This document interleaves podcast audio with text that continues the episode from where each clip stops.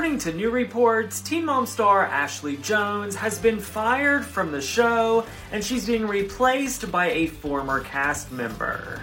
A production source from the show spoke to Teen Mom fans on Instagram, and they revealed that Ashley has been ghosted by MTV and will not be returning for the next season.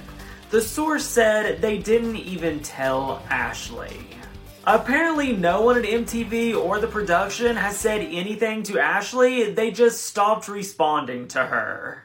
She's being replaced on the show by former cast member Mackenzie McKee, who first appeared on 16 and Pregnant, and then Teen Mom 3, and then Teen Mom 2.